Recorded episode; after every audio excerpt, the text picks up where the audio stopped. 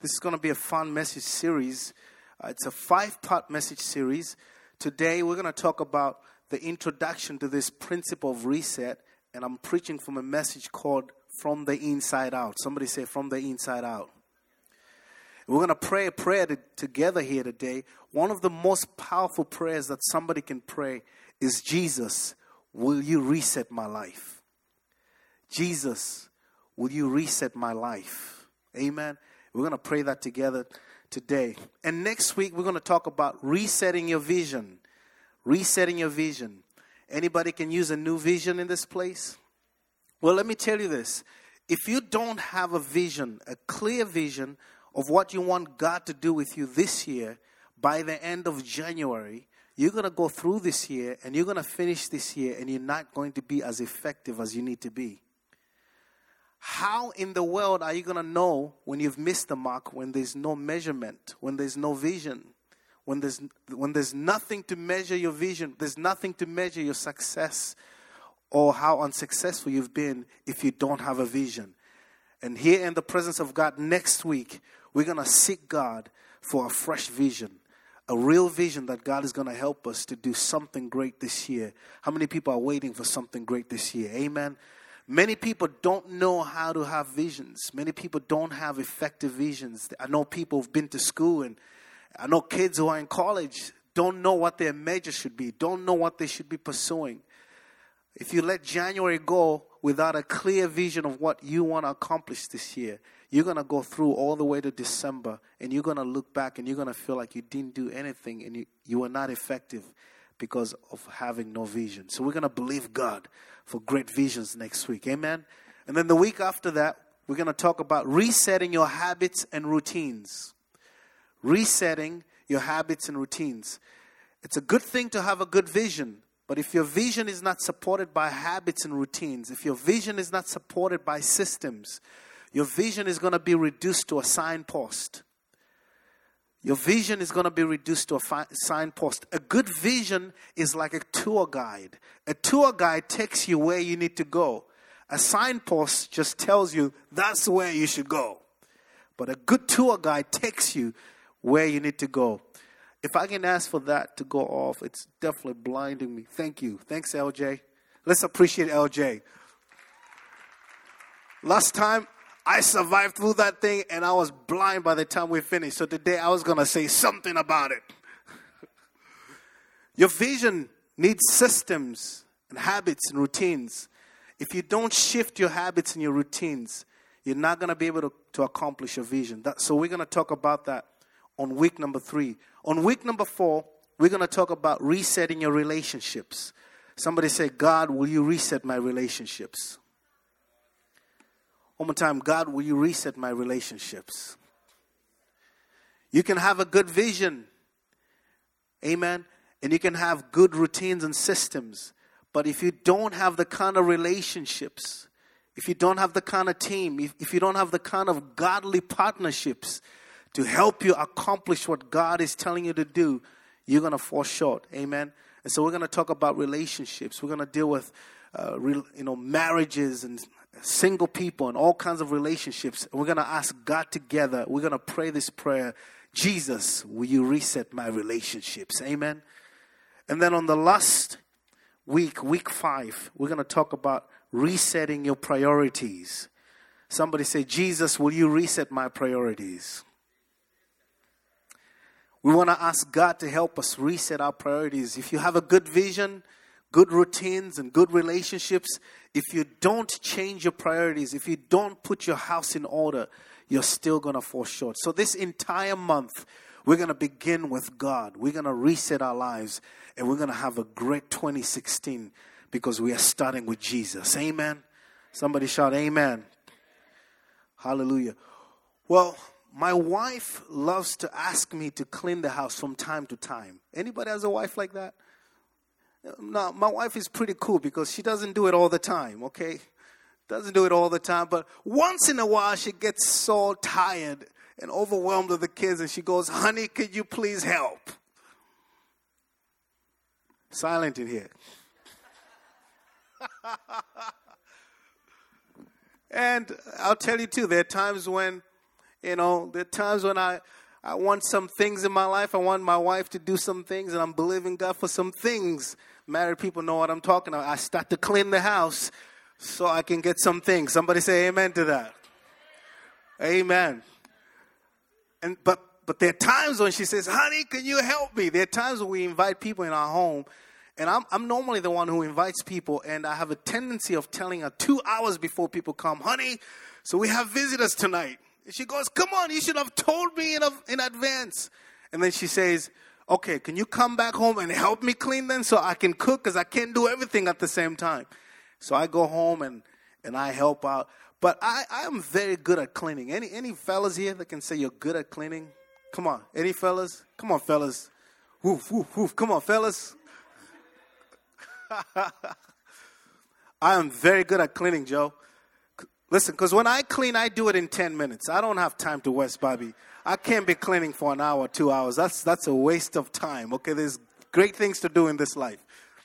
I clean for 10 minutes because I grab everything I can see and I find the nearest closet somewhere. And I just shove that stuff in there. I'm talking, I'm pushing it in, I'm, and then it closes, okay? And then I grab all the kids' toys and I find a couch, stuff them under the couch. I find beds and I put them under the beds. And I put the stuff in there and then I sweep up and light some candles. Candles, they do it. They do the job. Light some candles and uh, sweep the floor, and that place is squeaky clean, squeaky clean. And my wife goes, "You're done. Ten minutes. That's it." I say, "Man, listen, you've got to, you've got to get with the program. You've got to get with the program." So here's what happens: right, the visitors come, and the place is nice. And my wife is like, "Oh, let me take your coats. Let me let me take your jackets. Put them in the closet." Oh, no, no, no, no, no! Don't open that thing. And I run and I grab the coats like a real good, uh, you know, real good gentleman. I no, I'll, I'll grab them. I'll take the coats into our personal bedroom for you. Don't put them in the closet. I'm bringing them into our bedroom, into the anointed room. I bring them out there with coats on our bed, and because you can't open that closet. And then the visitors go, and the next day, the kids open the closets. They start looking for their toys under the. I'm telling you, it took me 10 minutes to clean that place, and it takes five minutes to break that place apart. Everything all over the place. Everything all over the place. I'm here to say to you that you cannot change your behavior without changing your heart first. You can't change your behavior without changing your heart first. The reason many people do all this, write all these New Year's resolutions, and they fall apart quicker than they put them together is because they're trying to do it from the outside in, but you have to have change from the inside out. Somebody say amen to that. Only a manufacturer can reset and recalibrate a machine. Ultimately, only God can reset your heart. Ultimately, only God can change you. And so, if I want to recalibrate this, this computer, this Apple computer, I have to bring it to Apple for them to recalibrate it and to reset it for me. There have been times when I had a virus in this thing and I switched it off and turned it back on and it didn't do it and I knew I needed to give it a hard reset. So I'd bring it to Apple and they would reset it for me. You see, to reset something, you have to reset the hard drive. Somebody shout hard drive. You've got to do it in the hard drive. They, they don't just change the aesthetics and the outside. They can't just change the aesthetics and this is silver and, and put a black one or a white one and say, we fixed it. They've got to reset the hard drive. They've got to rewire the thing from the inside out in order to reset this thing. And that's what a lot of people are doing. We write these New Year's resolutions. I want to change. I want to eat better. I want to spend more time with my family. And I want to work, but I want to balance it out. I want to learn something new. I want to become better. I want to be balanced. I want to pray more. I want to read the Bible more. But what we're doing is all these new resolutions, we're doing them from the outside. We're just changing the outside, but we want God to change our heart first if we're going to be able to, fall, to follow through with our resolutions. Somebody say amen. One more time. Somebody say amen. Resetting your life is a heart issue. It's a heart issue. The reason you're overspending is because there's something in the heart that God needs to heal and fix. The reason you're treating the wife the way you are, the reason you're treating your husband the way you are is because God has got to reset your heart first. The reason you're overeating, God's got to change your heart first. The people who overeat because that's how they comfort the void they feel on the inside. There are people who abuse other people because there's a pain on the inside. And so you can say you want to change all you want. You can say you want to change your diet. You can say you want to exercise more. But until God begins to heal the void on your inside, you're going to fall flat. So we want Jesus to change our heart. Come on, is that our prayer this, this morning? Come on, is that our prayer? Jesus, will you reset my heart? Jesus, will you change me? Jesus, will you reset my heart? Somebody shout, Amen. Hallelujah. Let's go to the book of Luke, chapter 15. Luke, chapter 15. This is going to be awesome here today. You are in for a treat. Luke, chapter 15. Luke, chapter 15, verse 11. This is the story of the prodigal son. This is the story of the prodigal son. How many people know this story? How many people know this story? Well, I'm going to recap a little bit because I want you, for those of you who've never been to church before, you're welcome to the house of God. Amen. This is a church that loves to impact people. Some of you have not been to church in a long, long, long time. Some of you may not even know this kind of story. So, the story of the prodigal son is a story of three characters. Somebody shout three. See, a lot of people, when they teach this story, they only emphasize on the son who went away, on this son who was this mischievous son who was crazy, and the prodigal son, right? They only focus on the prodigal son. But this story is a story of three characters the son, and then there was the older son. Somebody say the older son. And then there was who? The father. Three characters. A lot of people only talk about the son. But today, we're going to learn and we're going to talk about resetting our lives and we're going to learn from these three characters. Number one is the son. Somebody say the son. Number two is the older son. Somebody say older son. Number three is the father. Somebody say older father. The father. Now listen, we're going to open three files. File number one is a file for the son. Amen. So I want you to do it with your hands like you're opening file number one. Come on, somebody, somebody we're going to open file number one and we're going to talk about the son who left. And then we're going to open file number two and we're going to talk about the older son. And then we're going to open file number three and we're going to talk about the father. And some of you are going to identify yourselves with file number one. Some of you are going to identify yourselves with file number two. And some of you are going to identify yourselves with file number three. Amen. And some of you are going to be a little schizophrenic like me. You're going to identify yourself with all these different files. You're going to have a little bit of each one of these files. But when it's said and done, I'm going to share three things that are going to help us to reset, whether we're file number one, file number two, and file number three. Amen. Now let's go to file number one. Somebody shout one. File number one is the prodigal son. The first mistake that the prodigal son did was he went to the father and he said, I want you to give me my inheritance now before you die. I want to check out what's in the will and I want it now before you die. The reason many of us need a reset from the inside out is because we have what I call a titanic spirit. We're in such a hurry all the time. We want things quickly. I want it now. Get me this now. I want to do this now. I've got to have this. I've got to have that. I've got to, and I have to have it now. And the reason we are trying to reset our lives and write all these New Year's resolutions is because deep within, we're struggling with a hasty spirit. And I'm asking God to heal me of that hasty spirit. He made so many mistakes because he just could not wait.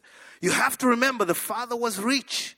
They had everything that they, they could have wanted, but he wanted more, more, and quickly, and quickly. There's such a microwave spirit in our nation today, especially in this generation. And some of us find ourselves in trouble over and over and over and over because we want things quickly. I pray in the name of Jesus that God would heal you from the inside out, from this Titanic mentality in Jesus' name. You see, the Titanic sank not because there was something wrong with the engine. The Titanic sunk because it was moving way too quickly. When you hear the story of the Titanic, the captain saw the iceberg that was in front of them and they started turning that thing. They shut off the engines just to slow it down, but they were moving way too quickly and they got themselves in trouble. Killed over a thousand people because of moving way too fast. If you're going to do your New Year's resolution and you're asking God to reset your life, to change your life, I'm praying that God is going to save you and God is going to heal you from this lack of patience in the name of Jesus. Anybody here needs some patience? God help us in the name of Jesus. I'm telling you, you can do your New Year's resolutions, but until God can give you a patience, until you can start operating in the spirit of patience, you're going to make so many mistakes. I know people who found themselves in trouble in 2015 because they, they did a business deal they shouldn't have too quickly. I know people who dated some guy and they did it way too quickly. They married some crazy person, they did it way too quickly and you have a New Year's, New Year's Eve, you have a New Year's resolution, and you're saying to yourself, I need to do something differently. Single people, I need, I need to date people uh, who are good, who love God, but, but you need to slow it down. Turn to your neighbor, tell them, slow down. You need to slow down. Begin to hear from God. Slow down, slow down, slow down. From the inside out, from the inside out. The second thing that this dude here did in this file number one, file number one. The second thing he did was that he left home. When the father gave him the money, he left the next day and went away. The Bible says he went to a faraway country. He disconnected himself from the father's house. If you're going to reset your life, you need to make a commitment this year that you're going to connect your life into a church body. Somebody say, Amen. You need to be connected to a church body. And listen, this is not a plug for Impact Church. There are many great churches here in the Boston area. You need to connect to one of them. Somebody say amen. And I know there are people here, you've been hurt in the past by church people. They've talked about you. And so you kind of put one leg in the church and the other leg is out there. But listen, will you trust again? Will you believe again? You need the accountability of the house of God if you're going to stay on track.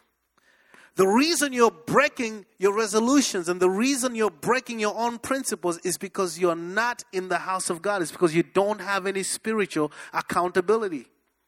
Statistics prove that kids who come from homes where there's just one parent uh, perform less in school than kids who come from homes where there's two parents. Did you know that?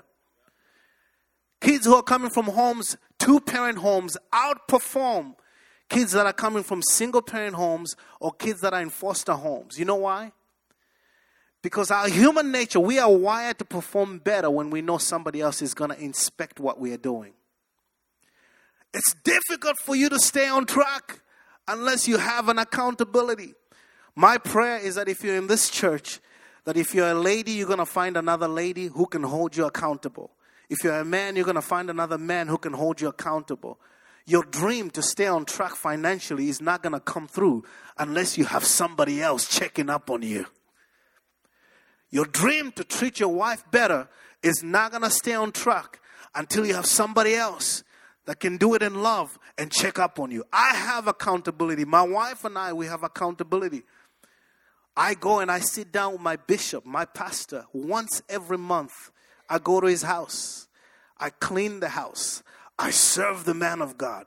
And then we take a walk together. And he starts to tell me, How are you doing with Michelle? How are you, son? How are you doing uh, looking at things in the computer at night? I'm like, Bishop, do you really have to ask that? Yes, son. He looks me straight in the eyes and say, Bishop, I'm doing good. Come on, somebody say hallelujah to that. 50% of people are getting divorced outside of the church and inside the church because there's no accountability. You need to be planted in the house of God if you're going to follow through with your resolutions. Somebody say amen. Come on, you need to be planted in the house of God. And the, if this is your church of choice, I want you to be planted here. I want you to serve. Attend next steps. We're starting I groups uh, next month. Be a part of a small group. Start a small group. Be a part of the koinonia. The koinonia is a Greek word that simply means the community of the body of Christ. There's safety in the house of God. The second thing that this dude did was he left the house of God. And then this, the third thing that happened when he left the house of God the Bible says that he started living his life recklessly. Reckless living. Somebody shout, reckless living. Became excessive. When there's no accountability in your life, you become excessive at doing things. The reason you're eating the way you're eating, the reason you're doing the things you're doing, the reason you're not following through with your resolutions is because there's no accountability. And the next thing that follows is an excessive spirit. Can anybody here say that I, I, I, need to adjust the way I'm eating a little bit? I'll be the first one. I'll, I'll be the first one running to this altar. There, there's some things I need to adjust in my life. Anybody here? Some things I need to adjust. So, so, uh, too many portions. Just some things I need to balance my schedule. I need to be home a little more. And the fourth thing that happened to this guy, we're still in file number one. The fourth thing that happened, the Bible says he spent all the money, became broke. He got a job in a farm, and what he was doing, he was feeding pigs. Somebody shout pigs. So crazy, he became homeless, started feeding pigs, and the next thing is the Bible says he started eating the food that the pigs were eating. Woo! Started eating the food that the pigs were eating. Pigs symbolize a spirit of chaos and confusion. There's a story in the Bible where Jesus is praying for this guy who's got a demon. He's got demons actually. He's got a legion of demons. And the demons are crying out and they're saying, Send us to the pigs, send us to the pigs. Pigs are filthy. Pigs love mud. They, they eat anything. They eat they can eat a human flesh. They symbolize demonic activity, they symbolize chaos. When you leave the house of God, when you leave the accountability of the presence of God and people in your life, you're going to fall short and you're going to begin to get an appetite for chaotic things, an appetite for confusion. Listen, when I came to the States back in 1998, I came from a country where we had literally no TV station. Then I came to America I was like, wow, there's hundreds of stations here, hundreds of. I, I, was just glued to that remote control. And I honestly, I started watching TV evangelists, Kenneth Copeland, and all these different guys. And I was just, Joyce Meyer, I was just watching. I was just like, wow. And one day I fumbled upon a guy called Jerry Springer. It, I thought he was a TV evangelist. I was like, man, this TV evangelist with the glasses, a TV evangelist helping marriages. Jerry Springer. Oh my God, I thought I was going to pass out. This dude, what I saw with my eyes, Bobby, I could not believe it. Crazy. Absolutely crazy. And then after Jerry Springer finished, there was another show by a guy called Maury, something like that, something like that. There was this, there was this, there was this lady, right? She, she had been sleeping with like 10 dudes. Can I, can I be honest here?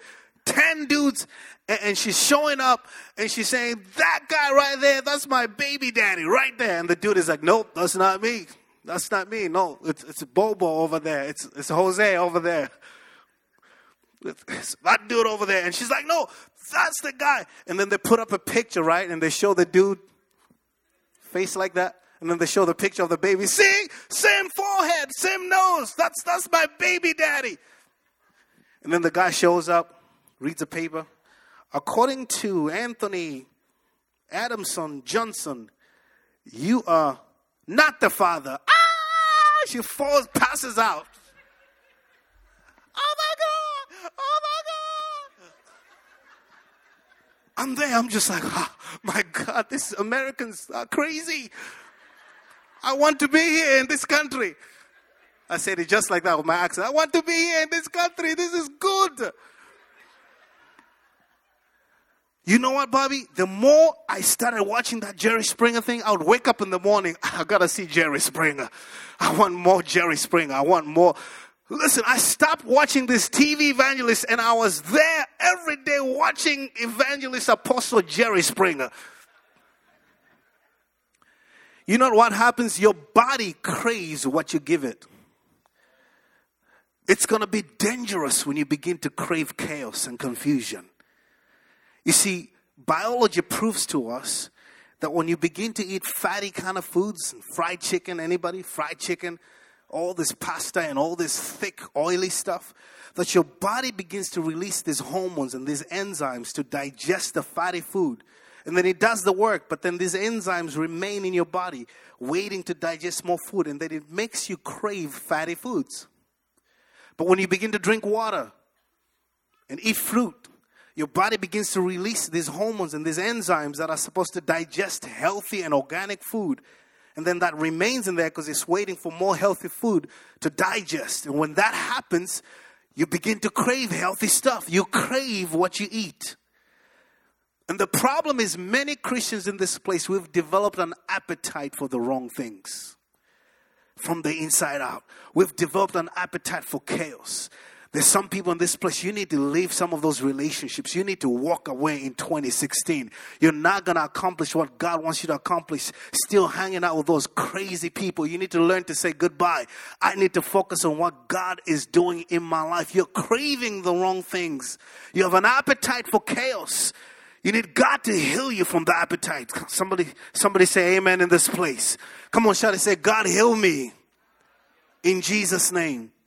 Let's close this file. Close this file. Close this file. Let's go to file number two. File number two, if you didn't identify with this person, you're going to identify with this file. File number two is the older son. The Bible says the older son was in the fields when the when the younger son came back home because this younger son repented and he came back home and the father was excited and they threw a party for this kid and the older son didn't even know that the younger son was home because he was busy working. This dude was obsessed with work. So obsessed with work that his brother, who's been away for years and years and years, is back and he has no idea what's going on because he's busy working and saving the whole world. Obsessed with work. The second thing that happened to this guy, check this out. He hears music and he's asking one of the servants, What's that music? What is going on over there? And the servant tells him, They're playing music. They've thrown a party for, you, for your kid brother. Remember your kid brother who left, who went away? We're celebrating because your kid brother is back home safe. The servant knows more about this, this dude's family than he does. Let me say this to you. If other people know more about your family than you know, you're disconnected. This guy was so disconnected, so out of touch with his own family. His father has been crying, brokenhearted, waiting for the son to come back home. And the son is back home, and this guy has no idea what's going on because he's busy saving the whole world. If there's some people in this place, we've become disconnected to our families. I can identify with this guy here. I remember a season when I was doing ministry, working and doing so much. I didn't even know what was happening in my own home. My wife was talking to her mother and friends because she, she, didn't even have time to talk to me and to tell me what's going on in our life. She couldn't even tell me about what's going on with the kids because I was gone. I was busy saving the whole world, busy working. And there are people in this place you desperately need a reset because you're disconnected. You're neglecting your family. People who end up in affairs, right? It's because they, they, have neglected certain responsibilities. Women that have been neglected. People doing all kinds of stuff and working. You have time for everybody else but your own family. I pray in the name of Jesus that in 2016, you're not going to be disconnected. You're going to be a person that takes care of your responsibilities. Somebody say amen and amen. It's disconnected. Here's the third thing, right? Here's the third thing. This, this is cool. Third thing. The servants tell him, We are throwing a party for your brother. Come, come to the party. And this guy says, No, I don't even have time for the party. Why are you guys throwing this party? This guy is so legalistic. He's upset that the father is throwing a party for this boy. He's, he's just upset because he's like, this guy was out there doing crazy stuff. How in the world do you throw a party for this crazy dude? And there's some of us in this place, we need God's grace again in our lives. We are so busy, we are not even fun to be around anymore. You just think about work all the time, or it's just about work. It's just it's just about what you need to do. You're just constantly working. You just con- I remember a time, Bobby, when my wife used to say, "Honey, will you just can you just smile at me?" And I used to be like, "I don't have anything to smile about." Sad, heartbroken, just trying to save the whole world. Trying to, trying, there are people in this place. Your duty, you're trying to fix everybody. You're trying to straighten everybody out. You're busy working, you're legalistic, you don't want to see anybody celebrate it. You're just working and you're working and you're working. Here's the last thing that this guy said. He went to the father. Matter of fact, the father went to him and said, Hey, there's a party going on here. Why don't you come to the party? No, I don't have time for the party. I've been here working. And listen to what he says. He says, I've been here slaving for you. I've been slaving this whole time, and you never threw me a party. And the father says to him, Listen, everything I have is yours. Everything I have belongs to you. In other words, the father was saying, It's really not just about the work, it's about relationship first. I'm here with you. I'm here for you. I'm your father. I, never told you to be a slave. We have everything we need. We're rich. We have everything. We have servants but you're working more than the servants. This guy came home and he's asking the servants, What's going on here? Because the servants are out of work, they're done with their work there, and this guy is still out there trying to save the world. I'm praying in the name of Jesus that in 2016, you're not going to be disconnected with your family. You're not going to be legalistic. You're going to take time. Take time to enjoy life. Take time. There's a parties going on. Take time. It's okay to just chill out. It's okay to relax a little bit. It's okay to spend time. Listen, God changed me. Now I'm a happy guy. Man, I couldn't smile before. I never used to smile. These days I can I can be with my house in the I can be with my wife in the house and we just slow dance in the house. She comes to me, honey, why don't you just slow dance with me? And we just slow dance in the middle of the house and the kids are like, ew, that's crazy. I'm like, yep, you guys need to see more of this. I've relaxed. I can laugh now. Linton, I can laugh, man. I can have fun. I can relax. I can have a life. Listen, God doesn't want you to be a slave. Wants you happy. Slow down. Take it easy. It was a sad day for me when I found out that my wife would talk to other people about some of our fears and she wouldn't come to me because I was just too busy saving the world. Neglected. We need to change this picture as Christians. This is where we need the reset as Christians. It's about relationship. The father say, "Here, listen. Everything I have is yours. I just I want to be in relationship with you. It's about relationship, people of God." And my prayer for you in the name of Jesus is that God will reset your priorities. It's time to love people again.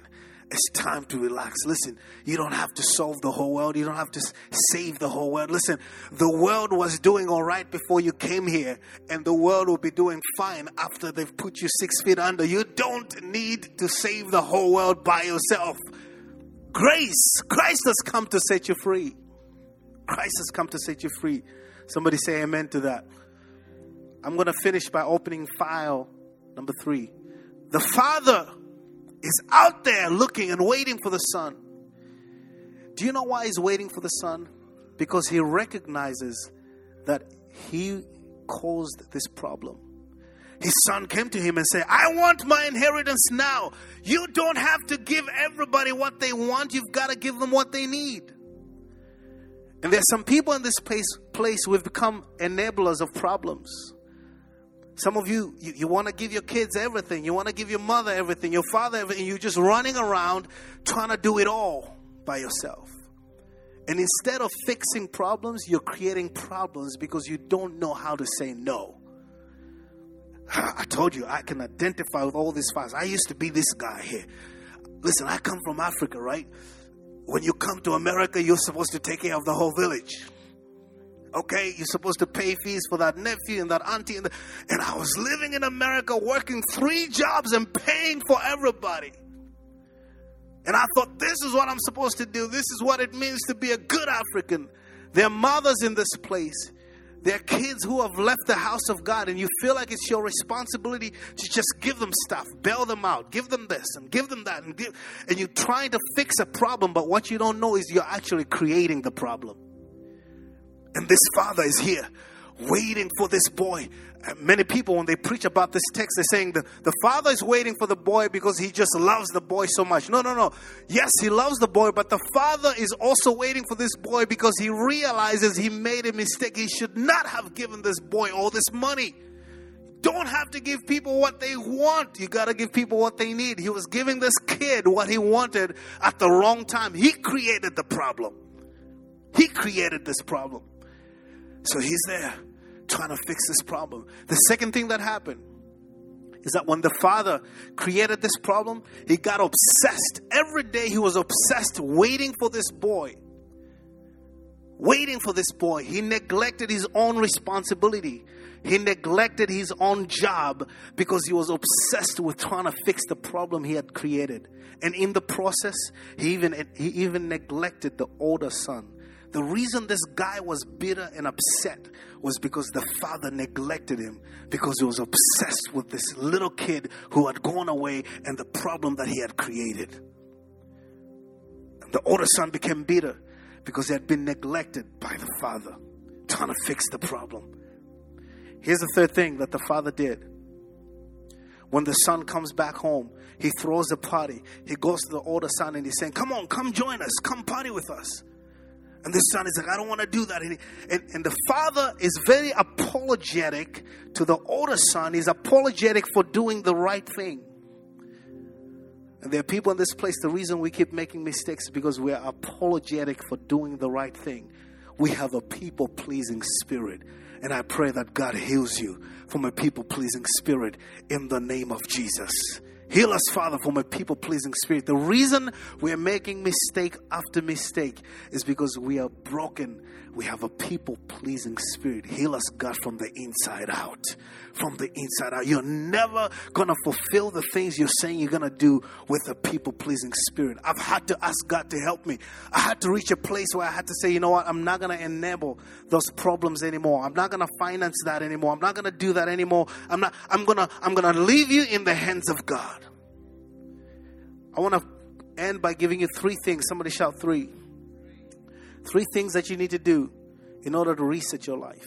Number one, you need to pray for godly sorrow.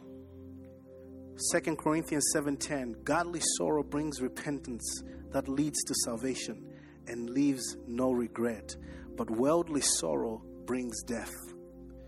Here's what this boy does. Let's connect the files now. Let's connect them. The first thing this boy does is he gets sick and tired of eating the food. He's sick and tired. You need to get sick and tired of being unhealthy. You need to get sick and tired of making those mistakes over and over and over. You need to get sick and tired of having an appetite for crazy things. You need to say, God, reset my heart. You need, to, you need to get sick and tired. You need to get weary of doing the same stuff. This is what the Father does as well. The father is waiting for this boy because he wants to fix the problem. He's sick and tired of being sick and tired. But that's the problem with file number two. This guy's, I'm not showing up to the party. I'm not going there. I'm not doing that. I'm, his heart is hard. I pray in the name of Jesus that there's going to be a sensitivity that's coming into your life again. I'm praying that you're going to feel again that God is going to make you have a God, a, you're going to be remorse again. He's going to make you sensitive again in Jesus' name. The second thing you need to do, somebody say number two, is you need to be honest. This boy here says to himself, I'm going to go back home. I messed up. How many people at home are eating and they have everything? Look at me. Look at where I am right now. I need to be honest with my life. You need to be honest. You need to be honest. If you're going to change your life, you need to be honest why the reason why you're, you're overweight, the reason why you're doing what you're doing, you've got to be honest. You need to stop the self deception. Stop lying to yourself. put a list together of things that really need to change. It's time to confront the things from the inside out. I need to change here. I, I need to change my life here. I remember the day when I looked up my wife and I said, honey, I need to change. I've not been the, the kind of husband that you need. I've, I've neglected you. I, I need to change it. You need to go back home and write it down. You need you need to say to somebody there there are places, there are things that you need to change. Say to somebody and ask somebody to hold you accountable. Help me. Next time you see me doing this again, help me out. Help me out. You've got to be honest with yourself. And then lastly, number 3. Somebody say number 3. You need to you need to repent. Now, repenting is not just crying. The word repent in the Greek is metanoia. It's the word metanoia. Two words, meta, noia. This word meta simply stands for change. It's the same word we find in metamorphosis, to change. And the word noia stands for mind. You need to change your mind, you need to change your heart. The repentance for this boy in file number one happened the moment he turned his back from that pig stuff and took the first step home. You need to do something differently. You need to change your heart. You need to change direction. First, you've got to get sick and tired of the place that you're in. Stop saying it's okay. It's not okay. No, no, no, no. I need to shed off this weight. This weight. It's not okay. I need. I'm, I'm overworking. No, it's not okay. I need to admit it. I need to. First thing you have to do is you've got to get sick and tired. You cannot change what you tolerate. First thing you have to say, I need to change this. And the second thing, you need to be absolutely honest about it. Some of you need to talk to somebody there. Some of you need to make a call and talk to somebody. You need, you, you, you need to tell somebody, I am looking at I am looking at the wrong stuff in the night on the computer. I am doing something that I I, I can I, have I've developed this appetite for pigs food, and I need God to help me. And then number three, you need to change your heart. You need to change your direction, and you need to ask God to heal you. Stand with me if you can.